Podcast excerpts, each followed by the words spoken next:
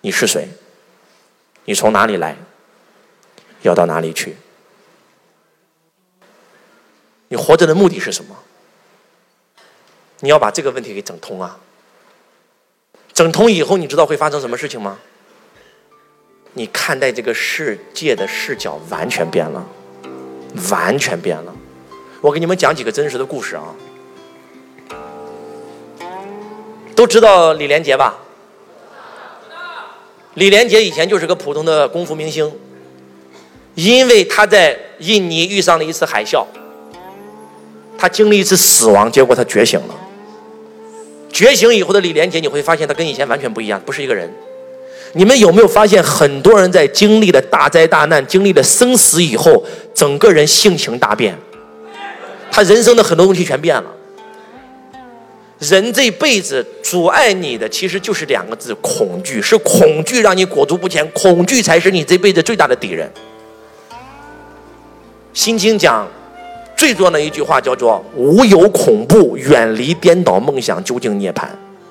心经说，只要你能做到无有恐怖，你就能够远离颠倒梦想，就能究竟涅槃。在佛陀看来，众生颠倒，那再颠倒回来不就行了吗？顺成人，逆成仙，玄妙只在颠倒间吗？那要想颠倒过来，你就必须突破恐惧。人这一辈子最重要的有七个恐惧：性、情、名、利、子，最后就是生死。情，很多人死在这个字上，他搞不懂亲情、友情；名，很多人死在名利上，这就不用说了；子，很多人死在孩子上，他搞不懂怎么培养孩子。你这辈子事业做得再成功，到最后你生那个不孝子孙，哎，告诉我，你这辈子都是不完整的。周老师说了这么一句话：一个大决策要用三分之一的时间经营现在，三分之一的时间经营未来，另外三分之一时间经营企业接班人。白景琦和秦王嬴政都是周老师特别喜欢的人，我觉得他们两个真的很男人。但是这两个人最大的失误就是没有教好自己的孩子。你们看过《大宅门》的就知道，白景琦后继无人啊。秦王嬴政就更不用说了。秦之所以在秦王死了以后，秦二世直接灭掉，就是因为他没有培养自己的孩子吗？他想传位于自己的长子扶苏，他认为扶苏一定可以施仁政，能够让秦国二世、三世、万万世传下去。但是他不知道扶苏已经完全被他废掉了。当他把扶苏赶到边关那一刻，扶苏已经完全心里得了抑郁症。扶苏是抑郁症患者，所以当接到赵高的假诏书的时候，根本没有想，直接拔剑就自刎了。你要明白，扶苏可是有五十万的军队啊，蒙毅、蒙恬的军队全在他手上啊。凭一纸假诏书，怎么可能让胡亥继位？稍微有点脑子的人，就不可能就会失传这是个阴谋。但是扶苏为什么识破不了？就是因为秦始皇从来没有花时间在他的孩子身上。你们有没有发现，我们很多人的人生是这样的，肉肉肉肉，因为我们的能量就是这样的，忽高忽低。遇到一件事，我们能量高了；遇见一个事，能量又低了。所以我们的人生是条这样的线，是条曲线。而那些所有的高手是可以让自己的能量恒定在一千分。如何修能量？修到最后其实就是修能量嘛。我想告诉我们今天在现场的所有同学，这个话筒，我的人体，这个世界上所有的物质，拿放大镜放大到最后全是分子、原子、夸克，到最后就是一个能量。换句话讲，释迦牟尼佛在初定的时候遇到了，他悟到了一条叫万物本一体。所谓的万物本一体，就是组成我们人体和组成宇宙所有物质的材料，其实是同一个材料，能量。我们今天在西方已经发达到什么程度？我们吃的面包上印的。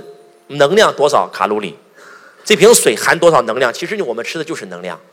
我想告诉我们今天在座的各位，当你能够知道这个宇宙的真相的时候，你会发现，要想，呃，物质既然是由能量组成的，我们要想显化物质，只需要提升能量就可以了吗？我们心情很差的时候，用咱中国话来讲，越倒霉越倒霉越倒霉，哎，是不是这样的？不是说你倒霉，是因为你认为你倒霉了，你有倒霉的能量出来了，所以你就会遇到让你更倒霉的人和更更倒霉的事儿，组成一个境遇。能听懂我在说什么吗？这是各位，所有的事，其实所有的事都是中性的，发生在你身上，所有的事都是中性的，是你赋予了那件事的能量，所以让那件事变成了好事，变成了坏事。如果你赋予这件事是个好的能量，它就变成好事；赋予那件事是坏能量，它就变成坏事。老和尚开悟了，小和尚就问老和尚：“师傅，开悟以后啥感觉呀？”师傅说：“哎呀，你可不知道，开悟以后啊，开悟以前啊，上山是为了砍柴，砍柴是为了烧火，烧火是为了做饭，做饭是为了吃饭，吃饭是为了吃饱了去念经诵佛。但是开悟以后啊，上山就是上山，砍柴就是砍柴，烧火就是烧火，做饭就是做饭，吃饭就是吃饭，念经就是念经，诵佛就是诵佛。在座各位，我想问一下，有区别吗？”在我们没有开悟之前，上山是为了砍柴。请问上山的过程痛不痛苦？太痛苦了！山怎么这么高啊？怎么还没上啊？砍柴是为了烧火，砍柴的过程痛不痛苦？太难砍了，这柴怎么还没下来啊？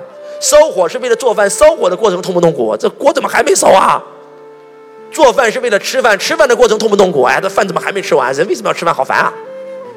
哎，但是当上山就是上山的时候呢？哇，好美哦！我上了这么多次山，我原来从来都没有好好欣赏过这座山。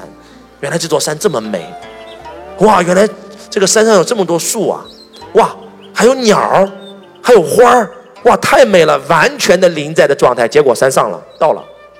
你有没有发现，在你活在当下的时候，时间是过得很快的，是飞逝的。在座各位，那砍柴就是砍柴的时候，砍柴美不美？很多说老师砍柴是个力气活，砍柴怎么会美呢？小时候有上过树、扯过树枝玩的，举个手，美不美？那美好几天。烧火就是烧火的时候，烧火美不美？哎，烧火都会变成很美的一件事。我哎，小时候玩过火的举手。哎呀，太美了！不要说玩个火了，他妈撒泡尿玩活活泥玩都美。哎，小时候是不是这样子的？因为小时候完全活在当下呀。哎，请问当吃饭就是吃饭的时候，吃饭美不美？当一个人吃饭在聊天的时候，在玩手机的时候，在，哎，怎么会美啊？如同嚼蜡。当你吃饭就是吃饭的时候，你能感受到食物碰到你的味蕾，碰到碰到你的舌尖，进入你的嘴巴那种感觉。当念经就是念经的时候，送佛就是送佛的时候，你完全活在了当下。所以我想告诉我们在座的各位，活在当下很美，但是我们很多人无法活在当下。哎，如果二十四小时都活在当下，是一种什么感觉？人间就是天堂啊！就像《心经》里讲的一样，哪里是天堂啊？当下即是天堂，此刻即是极乐。进入此刻和当下，你就会瞬间进入极乐，就是这样。不是死了以后要去天堂。陈峰教授也说了，说的很那个刘峰教授说的很清楚吧？佛家不是让你修来世，全是修的今生，全是修的当下，全是修的此刻。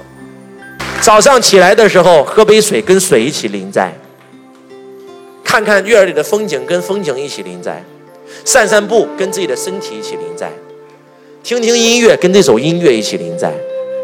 我很少会用头脑，我不是说不用头脑，头脑是要用的。什么时候用？我们在需要存储、需要逻辑思维的时候，需要调用一下头脑。你能听懂我在说什么吗？平常我是不需要用头脑的。你吃饭需要用头脑吗？你就饭临在就行了，用什么头脑？边吃饭边想事儿，那个饭好吃吗？你告诉我，哎，是还是不是嘛？其实真的，所有的伟大创造都来自于当下。有一次，佛陀在讲学，有一只苍蝇飞过他的头顶，佛陀做了个动作。做完这个动作，苍蝇赶跑了，他又做了一个动作。众弟子就大惑不解了：这是不是师傅要开示我们啊？师傅，你第一次做这个动作，我明白是赶蚊子；第二次你又挥了一下，是啥意思啊？佛陀说：啊，阿弥陀佛。第一次，当为师挥一下手的时候，我突然意识到那一下不够临在。所以我再临在一下。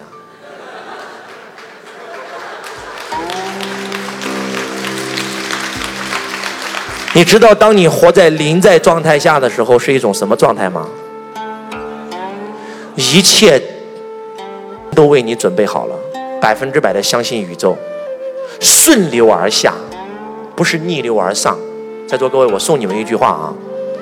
如果你今天做的那件事，你感觉到很吃力才能赚到钱，证明这不是你的轨道。如果你做的这件事感觉到是顺流而下的，知道什么叫顺流而下吗？坐在船上，那个水是往东流的，你刚好就要往东走，那个船往那一放，你根本不需要划桨，日就下去了。这才叫你的轨道。而如果你要逆流而上的，就证明那不是你的轨道。哎，你们能听懂我在说什么吗？你知道，当你完全进入当下的时候，是高我在指挥着你的肉身，你的你的人生是顺流而下的，是顺流而下的。当你用你的头脑来做主，来控制你的肉身的时候，你的人生是逆流而上的。有没有感觉到很累，很痛苦？就感觉到太累了，每天就感觉到不顺。知道为啥感觉到自己不顺不？你在用头脑。还记得那个北大教授刘峰老师讲的那句话吗？他说：“我采访过无数成功人士，我问他，你生命当中最重要的那几个决策是怎么做的？没有一个人跟他讲用头脑分析出来的，他们都说是灵感。这句话，如果你能听懂，如果你按照这句话做了，你的人生真的会发生翻天覆地的改变，会完全反转。这句话叫做。”跟着感觉走，一切全都有。我这里指的跟着感觉，可不是头脑的感觉，是哪里的感觉？是内心的感觉。我们来举一个案例，来看看跟着感觉走的下场和不跟感觉走的下场，好不？你知道为什么很多人初恋最难忘吗？你知道为什么很多人婚姻不幸福吗？初恋的时候，我们是跟着感觉走的。你喜欢他没有任何理由，就是对他有感觉，心扑通扑通乱跳，是不是这样子的？但是当你谈恋爱的时候呢？当你结婚的时候呢？头脑上线了，这个人是挺好，但是他家没钱呀。我跟他在一起可以少奋斗二十年啊！哎，还是跟他在一起吧。所以为什么跟他在一起没感觉呢？你是用头脑在做选择啊，你的心怎么能开呢？你们能听懂我在说什么的，请举手。跟着感觉走，一切全都有；不跟感觉走，要啥啥没有。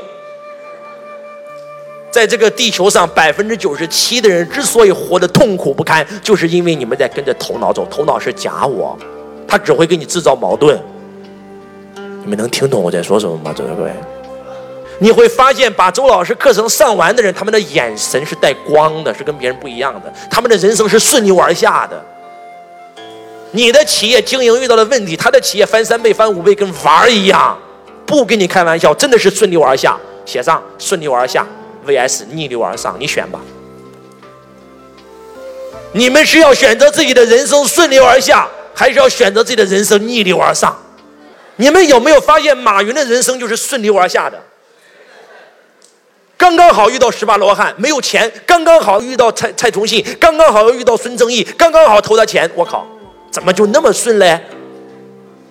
因为他找到了自己的轨道啊，他完全是跟着感觉在走啊。你不要觉得马云很顺，马云有不顺的时候。他之前创业三次咋都失败了嘞？因为能用头脑嘛。最后一次咋成功了嘞？因为用这个嘛。